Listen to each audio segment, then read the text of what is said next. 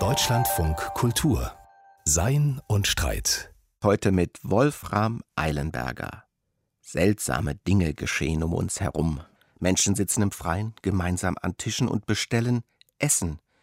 Andere wieder sollen in Kinos und Theatern, ja Fußballstadien gesehen worden sein, gar von Präsenzunterricht wird hier und da gemunkelt.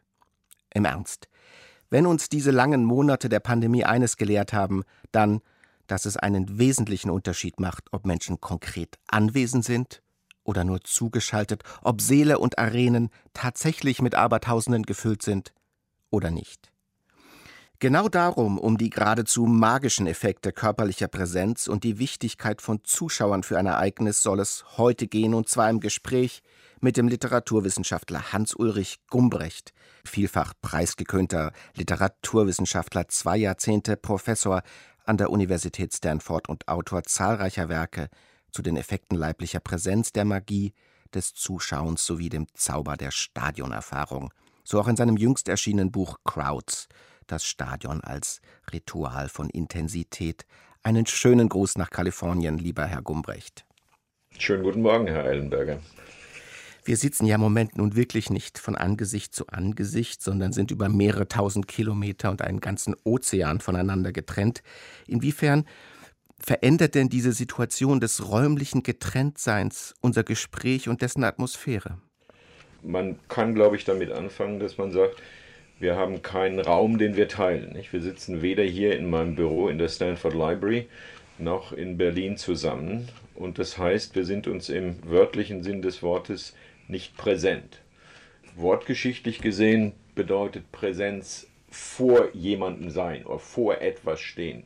Also wir assoziieren Präsenz immer mit Zeitlichkeit, aber es ist eigentlich ein, eine räumliche Bedeutung, äh, die hier wichtig wird. Und wenn wir sagen, etwas ist mir präsent oder jemand ist mir präsent, dann beziehen wir uns primär darauf, dass wir mit dieser Person einen Raum teilen. Und das ist nun die philosophisch schwierige Frage, wie sich das Gespräch verändert. Der geteilte Raum ist ja zunächst eine körperliche Gegebenheit, aber sie hat zweifellos einen Einfluss auf die Art und Weise, wie wir denken. Ich hoffe, wir können uns trotzdem inspirieren, obwohl wir durch viele tausend Kilometer oder Meilen getrennt sind. Aber das wäre anders, wenn wir am selben Tisch säßen. Das ist ja eine geteilte Erfahrung, gerade auch in dieser Corona-Zeit, dass sich alle einig sind, dass Präsenz, Präsenzunterricht, Präsenz im Dialog besser ist. Aber alle sind dann, und Sie sprachen das auch schon an, von einer seltsamen Begriffs- und Sprachlosigkeit befallen, wenn es darum geht zu formulieren, was eigentlich anders ist, als ob eine ganze Kultur keine Sprache für diesen Effekt gefunden hätte. Ja, das ist tatsächlich so historisch gesehen.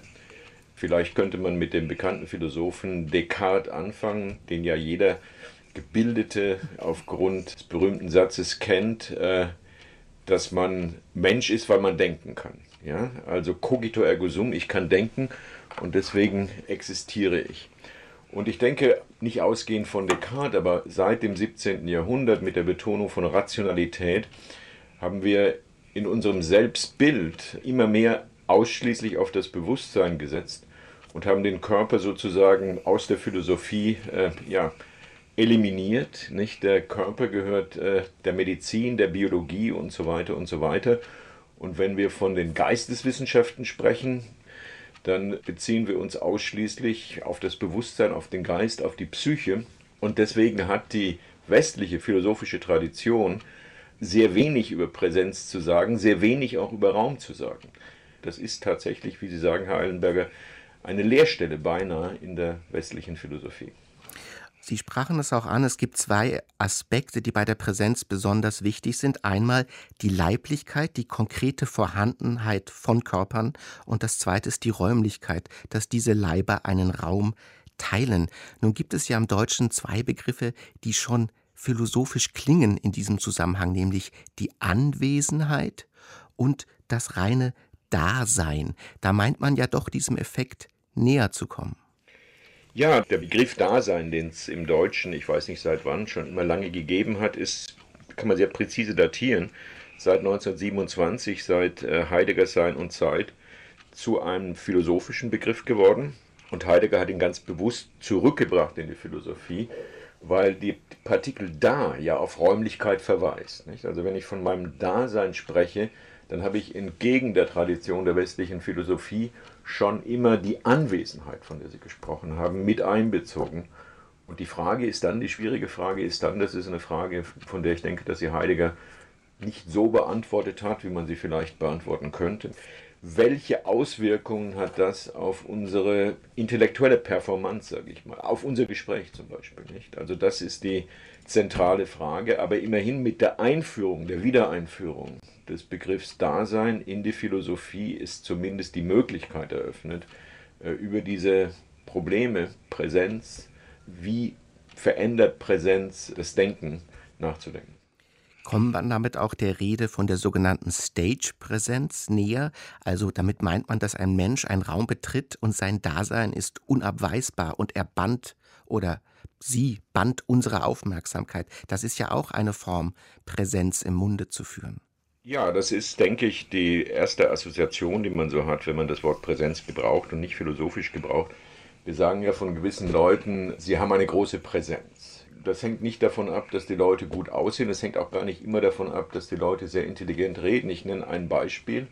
Also ein noch lebender, sehr bedeutender deutscher Philosoph, nicht unbedingt von seiner Philosophie, mein Lieblingsphilosoph, aber Jürgen Habermas.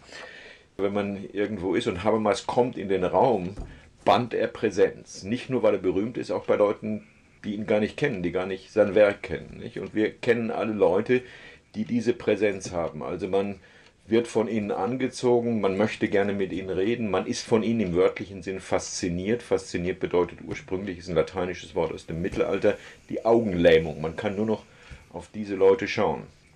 Das ist eine Qualität, die man wahrscheinlich nicht antrainieren kann, aber die manche Leute mehr als andere Leute haben. Und dann finden wir diese Leute faszinierend und sagen, das sind Leute, die Charisma haben. In diesem Versuch, unserem gemeinsamen Versuch, den Bedeutungsraum von Präsenz auszuloten, gibt es ja vielleicht noch einen dritten Aspekt und das ist, wenn man präsent ist, ganz im Moment, eine Form erhöhten Wachseims für die Gegebenheit der Dinge. Und das wäre ja gar keine räumliche Idee, sondern fast eine zeitliche. Der, der ganz präsent ist, für den gibt es ja gar keine Zeit, weil er im Moment lebt. Ja, das ist sehr, sehr schön, was Sie gesagt haben. Also ich denke, diese Präsenz, dieser Präsenzeffekt, nicht? also jemand kommt im Raum und strahlt Präsenz aus, ist immer auf eine enge Gegenwart bezogen, sowie Aufmerksamkeit ja immer auf eine enge Gegenwart bezogen ist. Was kann daraus entstehen? Ich möchte hier ein Wort ins Spiel bringen, äh, das heute, denke ich, in der Alltagssprache intensiver gebraucht wird als vorher. Und jetzt habe ich schon gebraucht, das ist das Wort der Intensität.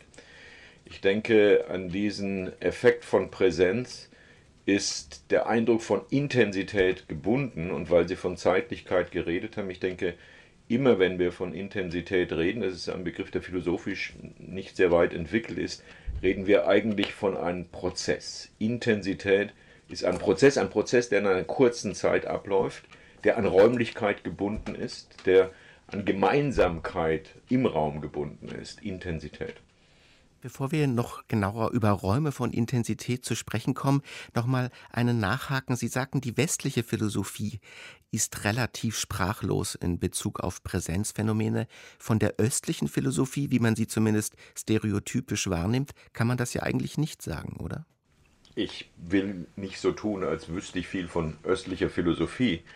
Aber der Eindruck ist tatsächlich, dass dort, also wenn man etwa über die Reflexion, über das Reflektieren im Buddhismus nachdenkt, nicht? dass da diese Prozesse der Räumlichkeit und auch überhaupt die Gestalt von Buddha zum Beispiel, also da ist eigentlich immer eine Präsenz, ein Dasein vorausgesetzt, wie es ja eigentlich in der westlichen Tradition im Hinblick auf Jesus Christus auch in den Evangelien da ist. Nicht? Also das ist immer eine Erzählung über eine Situation, in der dieser Sohn Gottes nach den Evangelien redet und Leute fasziniert. Aber ich denke, dass diese Bindung intellektueller Leistungen an Räume, an Situationen, an Präsenz in diesem engen Sinn in der westlichen philosophischen, auch in der westlich theologischen Tradition unterbelichtet ist.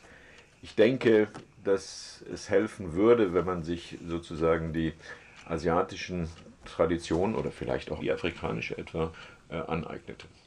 Herr Gumprecht, wenn wir über diesen Idealzustand der Präsenz nachdenken und darüber, wie wir ihn erlangen, das ganze im Moment, das ganze Wachsein, dann ist das oft damit verbunden, dass wir äußere Einflüsse ausschalten, uns von anderen entfernen, Stille suchen. Das Faszinierende an Ihrem Ansatz über Präsenz ist ja, dass Sie gerade auf den anderen zugehen, lärmende Stadionräume aufsuchen, um Präsenz zu erfahren und zu erspüren. Generell möchte ich sagen, das ist die Voraussetzung, dass man sich sozusagen der Anwesenheit von anderen aussetzt, aber es gibt keine Garantie. Also mein Beruf als äh, Professor oder als Hochschullehrer, man geht in ein Seminar und äh, die Hoffnung in einem Seminar ist, dass diese gemeinsame Intensität, dieser Prozess der Intensität einsetzt, aber es gibt keine Garantie. Man kann sozusagen die Bedingungen der Möglichkeit für das Einsetzen dieses Prozesses der Intensität bereitstellen, aber wir alle wissen, dass es manchmal passiert und manchmal nicht passiert. Und das ist nach meiner Erfahrung, Stadionerfahrung, ganz ähnlich. Nicht? Es gibt große Spiele, die wir gesehen haben, wo die Stadionerfahrung äh, nicht diese Intensität erreicht hat und manchmal andere Spiele, die in die Geschichte des Sports gar nicht als bedeutende Spiele eingegangen sind, wo diese Intensität äh, tatsächlich gegeben war. Also ich denke, es gibt keine Art und Weise, es gibt keine Methode, es gibt kein Verfahren, in dem man garantieren kann, dass dieser Intensitätsprozess einsetzt. Wie wichtig etwas ist, merkt man ja oft daran, wenn es fehlt, wenn es nicht mehr da ist. Und es war eine Erfahrung der letzten 18 Monate für alle, die an öffentlichen Ereignissen teilnehmen und sie gerne genießen, dass in dieser dialogischen Beziehung zwischen Zuschauer und Publikum etwas ganz Besonderes passiert, was dann nicht mehr da war. Meine Frage an Sie, glauben Sie denn, dass es für die Menschen auf der Bühne oder die Spieler im Stadion ein anderer Präsenzeffekt und ein anderes Präsenzsehen gibt als für die Zuschauer, die diese Akteure dann anschauen? Sie meinen ein anderer Effekt, wenn das Stadion sozusagen leer ist? Ja, und dass Zuschauer etwas anderes vermissen, wenn sie am Bildschirm eine Theateraufführung sehen, als zum Beispiel die Schauspieler, die in einem leeren Theater spielen. Ja, das ist, das ist eine sehr interessante Asymmetrie, die Sie da eröffnen. Das, darüber habe ich eigentlich noch nie nachgedacht. Ich äh, nehme mal an, dass ähm, für die Spieler im Stadion das, was fehlt, das ist, was man Performance nennt. Ja? Also ein Verhalten, was mit Zuschauern rechnet, nicht nur mit Trainern rechnet, sondern mit einer großen Gruppe von Zuschauern rechnet und dann verhält man sich anders, ohne dass man das plant. Es ist, glaube ich, statistisch festgestellt worden, dass die Zahl der Fouls zurückgegangen ist im Fußball in der Corona-Situation. Ja? Es ist klar, das ist offensichtlich, dass der Heimvorteil zurückgegangen ist. Vielleicht ist der Heimvorteil nicht nur zurückgegangen, weil man sich angespornt fühlt von den Chören der eigenen Zuschauer, sondern tatsächlich, weil man sich nicht mehr in einer Performance-Situation befindet. Das würde auch für Schauspieler gelten. Nicht? Also Schauspieler auf der Bühne, die eigentlich gar nicht mehr in einer Performance-Situation sind, wenn sie keine Leute haben, die ihnen zuhören. Wenn ich jetzt von der Zuschauerseite rede, was ich vermisse, ist das Gefühl, dass etwas überspringen könnte. Wenn ich dieses Spiel allein mit meiner Frau, mit meinem Sohn am Fernsehen zu Hause sehe und das Stadion ist leer, dann ist dieser Moment, dass ein Intensitätsprozess einsetzt, ausgeschlossen. Wenn das Stadion voll ist und ich sehe das am Fernsehen, dann kann ich manchmal die Illusion haben, dass ich im Stadion bin. Aber im leeren Stadion äh, habe ich eine andere Art von Aufmerksamkeit, die positiv sein kann. Also ein Freund von mir, dessen Namen Sie wahrscheinlich kennen, Jochen Hieber, der früher für die FAZ geschrieben hat, hat mal gesagt, das sind heute nicht nur die Geisterspiele, sondern die Geistesspiele. Das heißt, wenn ich im leeren Stadion sitze oder ein Spiel im leeren Stadion sehe, dann ist meine Aufmerksamkeit eine analytischere Aufmerksamkeit, sozusagen in Bezug auf Descartes eine kartesianische Aufmerksamkeit. Also vielleicht sagt man nicht nur, es ist schlechter, es fehlt etwas, es fehlt etwas, aber das, was fehlt, kann eine andere, stärkere, genauere Art von Aufmerksamkeit hervorbringen. Allerdings muss ich persönlich sagen, wenn ich im Stadion bin, äh, bin ich nicht sehr analytisch, also nicht wie ein Trainer, sondern möchte gerne Teil äh, dieses Intensitätsprozesses im Stadion sein. Die Sprache selbst stellt uns ja Metaphern bereit, zum Beispiel mit den Geisterspielen, die von diesem Intensitätsmangel künden. Das sind ja fast todesnahe Zonen. Die sind nicht richtig lebendig. Man würde auch an Zombies denken. Wie ist denn das zu verstehen? Ist das ein Ausdruck dieses Intensitätsmangels und könnte man sich den Tod philosophisch vielleicht als einen Zustand vorstellen, in dem überhaupt niemand mehr reagiert auf das, was man tut? Ich habe immer den Tod mir vorgestellt äh, als das Ende des Bewusstseins. Nicht? Also, dass die Welt weitergeht, aber mein Bewusstsein registriert es nicht mehr. Das ist eine irgendwie beleidigende Vorstellung. Also, die Welt geht weiter, obwohl ich die Welt gar nicht mehr wahrnehme. Ähm, ich denke, die Situation, von der Sie geredet haben, also die Situation im leeren Stadion zu spielen, würde ich weniger mit dem Tod assoziieren als mit dem Ende von Performance. Ende von Performance bedeutet, dass das, was ich tue, sich nicht mehr in einem sozialen Raum artikuliert und mithin auch auf mich keinen Einfluss mehr hat. Es gibt eine Theorie etwa der Geschlechter, Gender Theory, äh, berühmte amerikanische Philosophin, eine Kollegin von mir, Judith Butler, spricht davon, dass man ein schwuler Mann, ein heterosexueller Mann und so weiter und so weiter, also dass diese Geschlechtsdifferenzierung immer abhängt von der Resonanz bei anderen.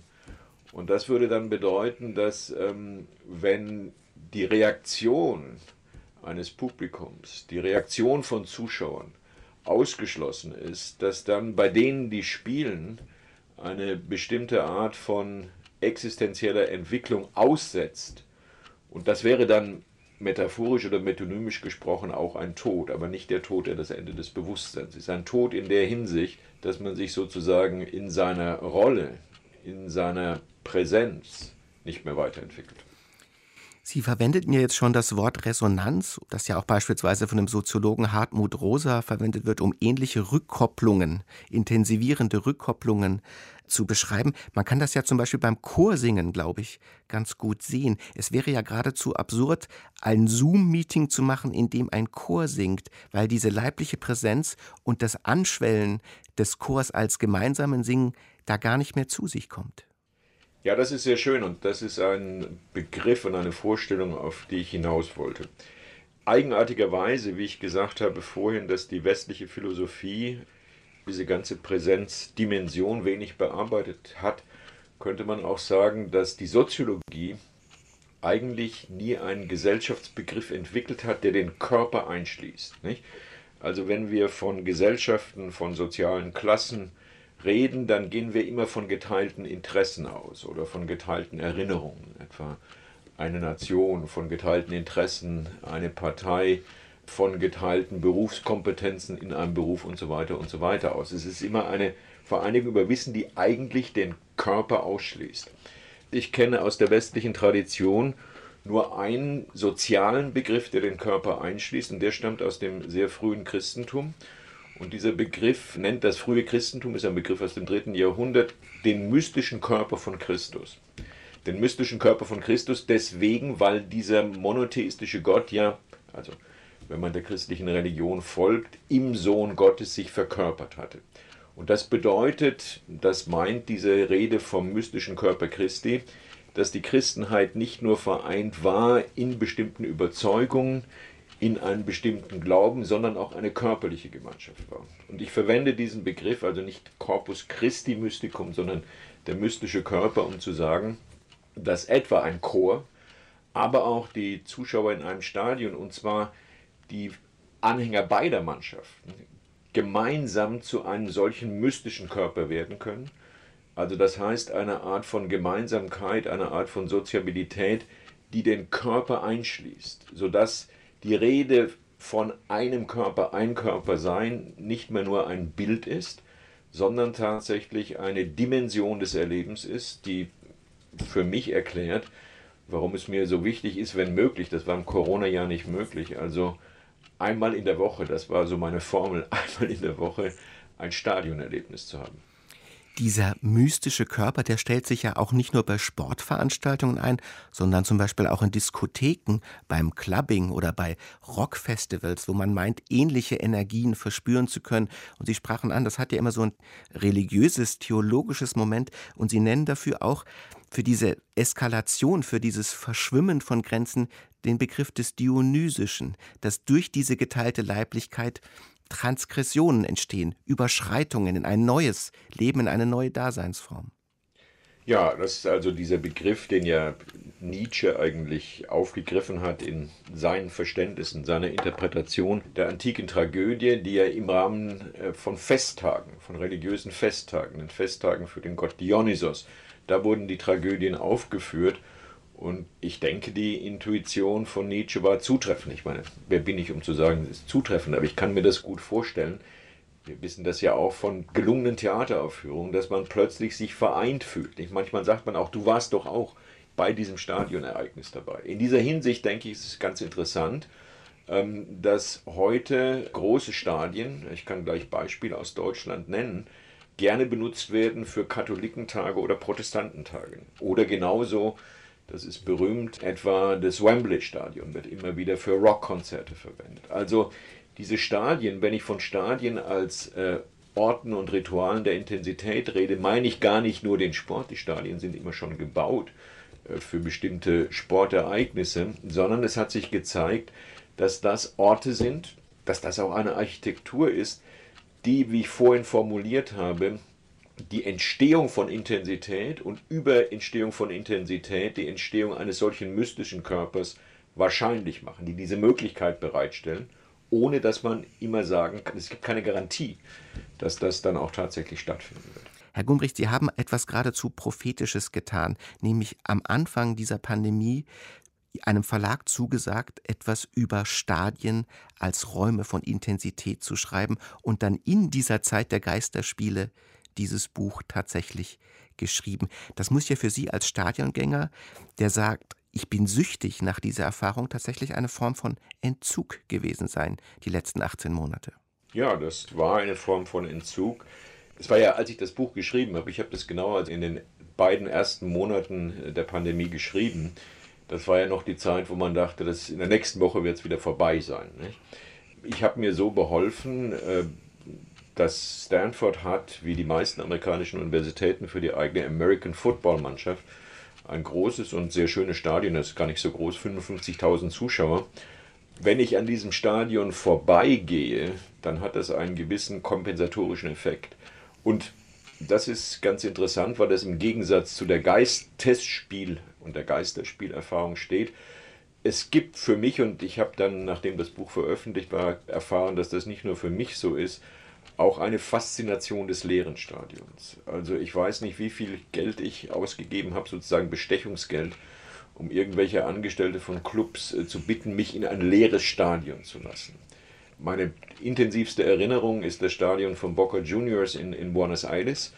Da habe ich also jemand einen Tipp, ein, ein Trinkgeld sozusagen gegeben und ich durfte in dieses charismatische Stadion, was etwas an das Dortmunder Stadion erinnert, und dann haben die das Stadion zugeschlossen und haben mich die ganze Nacht in diesem Stadion von Boca Juniors gelassen. Das war leer, aber das war nicht die Erfahrung der Corona-Zeit, das war kein Spiel, sondern ich habe dann in dem Stadion auf der Tribüne geschlafen und habe tatsächlich in der Nacht Träume gehabt von dem vollen Stadion. Also es gibt eine gewisse Suggestion dieser Entstehung mystischer Körper im Stadion vom leeren Stadion.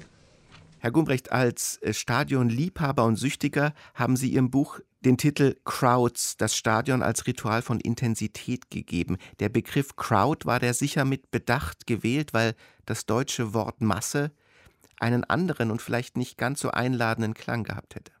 Ich habe bewusst also Crowd gewählt, natürlich für ein Buch, was im Original in Deutschland erschienen ist. Es ist jetzt gerade auch auf Englisch erschienen. Ähm, zunächst, weil Masse nicht passte. Nicht? Masse hat auf der einen Seite diese immer schon abschätzige Konnotation, also das sind die Massen, das ist nicht das Individuum, was denkt. Es gibt eine ganze intellektuelle Tradition der Verachtung der Massen und auf der anderen Seite dann eine positive Konnotation äh, aus der Geschichte des Sozialismus, des Staatssozialismus, des Kommunismus und beide Konnotationen, weder die Verachtung der Massen, wollte ich nicht mitnehmen, aber auch die positive, die charismatische Masse, also die Masse, die zur französischen Revolution oder zur Oktoberrevolution geführt hat, wollte ich nicht mitnehmen. Crowds ist sozusagen neutraler. Also insofern bin ich auf Crowds ausgewichen, weil Crowds zunächst klar macht, worauf ich mich beziehe, nicht nur auf Stadionbesucher, sondern tatsächlich auf diese Soziabilität, die den Körper einschließt und weder positive noch negative Konnotationen hat. Sie nennen das Stadion ja auch in diesem Titel ein Ritual, was ja merkwürdig anmutet. Zunächst mal würde man sagen, es ist eine architektonische Form, es ist vielleicht ein Setting, aber warum sprechen Sie das Stadion selbst als ein Ritual an? Ja, also zunächst äh, will ich zugeben, dass das vielleicht nicht die allerbeste Formulierung ist, aber so ist es halt bei Untertiteln, die müssen ja auch äh, kurz und kompakt sein. Vielleicht könnte man oder müsste man genauer sagen, dass Stadion Orte sind, die aufgrund ihrer Architektur den Ablauf von Ritualen, denn wenn wir von Ritualen reden, handelt es sich immer an, um einen Prozess ermöglichen. Und worauf ich mich beziehe in diesem Fall, ist genau dieser Prozess der Intensität. Den sollte ich vielleicht jetzt, weil wir ja schon einige Minuten über Intensität reden, einmal beschreiben. Ich tue das im Anschluss an einen französischen Philosophen, Gilles Deleuze, der einmal gesagt hat, Intensität ist ein Prozess, der von Kontingenz, also eine Situation, in der alles möglich ist, hinführt zu einer Situation, die wir ein schwarzes Loch, Black Hole nennen könnten. Eine Situation, in der man keine Möglichkeiten mehr hat, eine Situation, in der man nur noch so reagiert, wie die anderen reagieren. Nicht? Und das kann in einem Stadion passieren. Also 84.000 Zuschauer kommen aus ganz verschiedenen Regionen, aus ganz verschiedenen individuellen Situationen ins Dortmunder Stadion. Und wenn was die Architektur ermöglicht, aber nie garantiert, ein solcher Prozess der Intensität einsetzt, dann gibt es am Ende einen solchen mystischen Körper im Stadion. Dann sind am Ende diese 84.000 Zuschauer nicht nur die auf der Dortmunder Süd, auf der größten Stehtribüne in Europa, zu einem Körper geworden. Die überlegen sich dann gar nicht mehr, was sie machen, sondern es gibt bestimmte spontane, nennen wir das, äh, Verhaltensweisen, die Verhaltensweisen einer Gruppe sind. Man könnte ja sagen, Sie betonen das auch immer wieder, dass das Ereignishafte an diesem Stimmungserzeugung betont werden muss. Man kann es nicht planen, es stellt sich ein, es ist unverfügbar, aber wenn es geschieht, dann entstehen Dinge, die Sie mit religiösen Registern beschreiben, zum Beispiel Hochstimmung, Entrückung, Verklärung, Realpräsenz. Fast scheint es so, als ob die Religion und die Theologie die einzigen Begrifflichkeiten hätten, um dieser Erfahrung überhaupt nahe zu kommen. Ja, so ist es nicht. Das habe ich ja vorhin schon gesagt. Also ich bin selbst existenziell gesehen das, was der vorhin schon erwähnte Jürgen Habermas einmal religiös unmusikalisch genannt hat. Also ich äh, interessiere mich für Theologie, wie man merkt. Ich beneide sehr oft Leute, die religiös sind, aber ich bin selbst sozusagen, wenn ich in eine Kirche gehe, komme ich nicht in diese Hochstimmung. Also ich denke, wir greifen hier auf theologische Begriffe zurück und sagen immer, es ist wie in der Religion, weil wir eben in der Geschichte der westlichen Philosophie nicht hinreichend Begriffe äh, zur Beschreibung dieser Situation haben. Aber es ist zunächst eine ganz säkulare Situation und vielleicht äh, ist es gar nicht schlecht zu sagen, sie ist exzentrisch. Also man gerät in Stimmungen und nur für 90 Minuten, man gerät in Stimmungen, die man aus dem Alltag nicht kennt. Also zum Beispiel parke ich, wenn ich äh, ins Stanford Stadion gehe, mein Auto immer nach 20, 25 Minuten vom Stadion weg, damit ich sozusagen, bevor ich wieder Auto fahre, ausgenüchtert bin. Ja? Denn wenn ich in dem Moment, also wenn es diese Hochstimmung gibt, in dem Moment der Stimmung sofort in mein Auto steigen würde, dann wäre ich wahrscheinlich ein gefährlicher Fahrer. Nicht so auch wie ich ähm, das kennen wir alle, also plötzlich im Stadion mich verbal in einer Weise äußern kann, die ich im Alltag nie gebrauchen würde. Und trotzdem legen Sie ja bei aller Betonung des religiösen Wert darauf, dass man diese Erfahrung der Sportarenen nicht als Religionsersatz deuten sollte, sondern dass sie Eigenheiten haben. Ich würde sogar herauslesen aus dem, was Sie sagen, dass man nicht den Sport als einen Ersatz für die Religion sehen kann, sondern vielleicht, dass die Ursprungssituation der Kultur eine ist, in der eine Masse anderen Leibern bei etwas zuschaut, dass das eine Ursituation des Kulturellen ist. Ja, also wir wissen aus der Geschichte der Antike etwa, dass äh, die Wagenrennen, nicht das größte Stadion aller Zeiten, also größer als Maracanã, der Stadion Rio de Janeiro, was für die Weltmeisterschaft 1950 gebaut ist und damals ein Fassungsvermögen von 200.000 hatte. Heute hat es dasselbe Fassungsvermögen wie das Dortmunder Stadion, so Mitte der 80.000. Also das größte Stadion aller Zeiten war der Circus Maximus im antiken Rom für Wagenrennen. Man schätzt, dass also 200.000 bis 300.000 Leute in diesem Stadion in einer Stadt Rom hatte damals eine Million Einwohner hatten. Und das ist sozusagen dieses Ritual der Auslösung von Intensität, was zu diesem mystischen Körper führen kann. Man könnte also sagen, dass das Wagenrennen, also das sportliche Ereignis im alten Rom, was vom Sport her gesehen ein hochleistungssportliches Ereignis war, aber dass das nur zum Auslöser dieser kollektiven Hochstimmung wird. Und insofern könnte man dann sagen, dass religiöse Ereignisse, also etwa bei den Dionysischen Festspielen im antiken Athen und Sportereignisse funktional äquivalent sind, also ähnliche oder gar gleiche Funktionen haben, nämlich diese Erfahrung einer Entstehung eines mystischen Körpers über Intensität, eine Intensität, die man dann individuell noch einige Minuten nach Ende des Spiels, einige Minuten nach Ende des religiösen Ereignisses mit sich trägt, die aber dann langsam verbleicht und äh, das ist, denke ich, ganz gut, denn wenn wir mit dieser Intensität in unserem Alltag uns bewegen würden, in unserem Alltag leben würden, dann wären wir wahrscheinlich individuell unerträglich. Zum Abschluss, Herr Gumbrecht, noch Lassen Sie uns ein wenig in die Zukunft schauen. Wir haben jetzt, glaube ich, alle als Kultur in diesen letzten 18 Monaten ein neues Gespür für die Wichtigkeit und die Schönheit von Präsenzerfahrungen mit anderen Menschen erhalten. Und doch hat man das Gefühl, dass die Kultur als Ganzes auch in ihrer Digitalisierung von Präsenzeffekten weggeht, dass wir die Welt immer mehr über Bildschirme und nicht über räumlich präsente Mitmenschen wahrnehmen. Ist das ein Trend, der umkehrbar ist und der vielleicht durch die Corona-Erfahrung sogar einen Knacks erhält? Naja, ich denke, wir sind in einer ambivalenten Situation. Wir haben auf der einen Seite erstaunlicherweise in diesen ja, 18 Monaten, wenn es bald sein, in diesen Corona-Monaten erfahren, dass wir in unserem Alltag, auch übrigens im wirtschaftlichen Alltag, im Alltag unserer Berufe, äh, auf Grundlage der elektronischen Technologie ähm, besser überleben können, als wir uns das vorgestellt hatten. Nicht? Also man hat ja vorgestellt, äh, die Ausbildung kann gar nicht weitergehen, weil es keinen Präsenzunterricht mehr geben kann. Es gab Prognosen, dass die Weltwirtschaft in drei Monaten implodieren würde. All das hat nicht stattgefunden. Und insofern kann man immer sagen, weil ja die, die elektronische Kommunikation billiger ist. Nicht?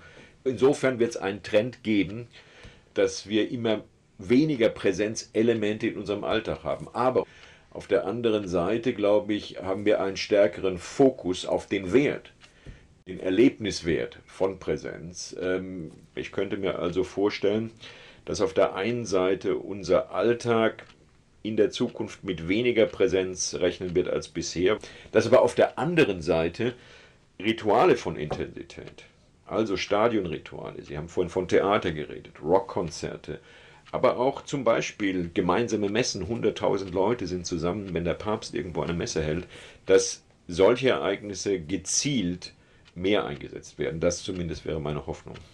Und da gibt es ja tatsächlich einiges nachzuholen, sodass ich uns für diesen Sommer noch viele Stunden geteilter Intensität wünsche, drinnen wie draußen im Stadion, wie auf den Bühnen. Ihnen aber, Herr Gumbrecht, erstmal vielen Dank für Ihre Geistesgegenwart in diesem Gespräch. Wie schön, ich danke Ihnen. Crowds, das Stadion als Ritual von Intensität, so lautet der Titel des Buches von Hans-Ulrich Gumbrecht, erschienen im Verlag Vittorio Klostermann. Dem Schauspieler Kevin Spacey, berühmt für Kinofilme wie Die üblichen Verdächtigen oder auch die Netflix-Serie House of Cards, wurde dieser Tage wieder eine Rolle angeboten. Was bemerkenswert ist, dass Spacey aufgrund zahlreicher Anschuldigungen für sexuelle Übergriffe auch gegenüber Kollegen, über Jahre als geächtet, ja fürderhin unanstellbar galt. Grund genug für David Lauer, die Dynamik von öffentlicher Verurteilung und auch Begnadigung in digitalen Zeiten einmal genauer unter die Lupe zu nehmen. In seiner klassischen Schrift Kritik der öffentlichen Meinung von 1922 beschreibt der Soziologe Ferdinand Tönnies das Urteil der Öffentlichkeit als einen Gerichtshof dessen Beschlüsse oder Erkenntnisse die ideelle Geltung von Richtersprüchen für sich in Anspruch nehmen und eine Macht und Kraft der Ehrung wie der Entehrung, der Emporhebung wie der Vernichtung darstellen. Die Macht und Kraft dieses Gerichtshofes hat in unseren Tagen eine Steigerung erfahren, die Tönnies sich nicht einmal in Ansätzen vorstellen konnte. Und ja, es ist unoriginell, auf die Frage nach Ursachen immer das Internet ist schuld zu antworten, aber das Internet ist das nahezu allwissende und allmächtige Medium dieses Machtzuwachses. Seit das Gericht der öffentlichen Meinung im weltumspannenden digitalen Raum tagt, sind seine Augen und Ohren überall und ist die Reichweite seiner Urteilsverkündungen beinahe unbegrenzt.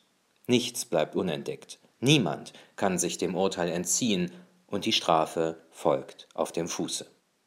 Diese Entwicklung hat in zwei Hinsichten etwas Gutes. Erstens werden verabscheuungswürdige, im Keller des Privaten oder im Dunstkreis der Macht betriebene Praktiken ans Licht der Öffentlichkeit gebracht. Die Übeltäter werden benannt und bloßgestellt. Ihre soziale Ächtung dient der Abschreckung weiterer potenzieller Täter. Zweitens wird den Opfern ein Gesicht und eine Stimme gegeben. Ihr Leid wird öffentlich anerkannt und sie gewinnen die Möglichkeit, sich als selbstbewusste Vertreterinnen ihrer Interessen solidarisch zusammenzuschließen. Und woran ließe sich die positive Kraft dieser Entwicklung klarer belegen als am Beispiel der MeToo-Bewegung? Durch sie wurden Männer wie Kevin Spacey für ihre jahrzehntelangen sexuellen Übergriffe zur Rechenschaft gezogen, wenn nicht juristisch, so doch wenigstens durch den Verlust ihrer Reputation und der damit einhergehenden Macht. Und doch lässt sich genau am Fall Spaceys auch die moralische und politische Problematik der digital transformierten öffentlichen Meinung studieren. Denn die Ankläger und Richterinnen dieses Gerichtshofes sind an kein Gesetz und an keine Präzedenz gebunden. Sie urteilen impulsiv, oft uninformiert und nicht immer aus gänzlich uneigennützigen Motiven. Eine kontrollierte Beweisaufnahme gibt es nicht. Das Urteil steht häufig schon fest, bevor die Angeklagten sich äußern können. Berufung ist nicht vorgesehen, denn es gibt keine höhere Instanz. Und die Strafzumessung ergeht häufig ohne Prüfung der Verhältnismäßigkeit, vor allem aber ohne eine Perspektive, wann und unter welchen Bedingungen die Schuld als gesühnt anzusehen sei und der Verurteilte das Recht auf eine zweite Chance geltend machen darf. Geschähe dergleichen vor einem realen Gericht, wäre dies eine eklatante Verletzung der Menschenwürde des Angeklagten, und die darf auch dem schlimmsten Mörder nicht genommen werden.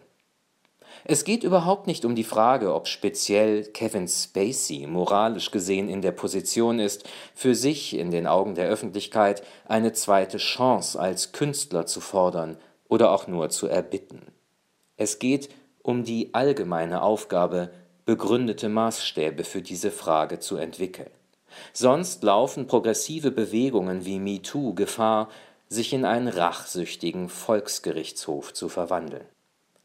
Die eigene Verantwortung für den Täter, dessen Opfer man wurde, mitzureflektieren, das ist viel enorm viel verlangt von Menschen, die alles Recht haben, sich selbst als Opfer schwerster moralischer Verletzungen anzusehen.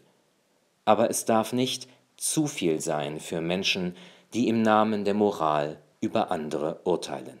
Der philosophische Wochenkommentar von David Lauer. Das war's für heute bei Sein und Streit im Deutschlandfunk Kultur. Eine gedankenreiche Zeit wünscht bis zum nächsten Mal Wolfram Eilenberger.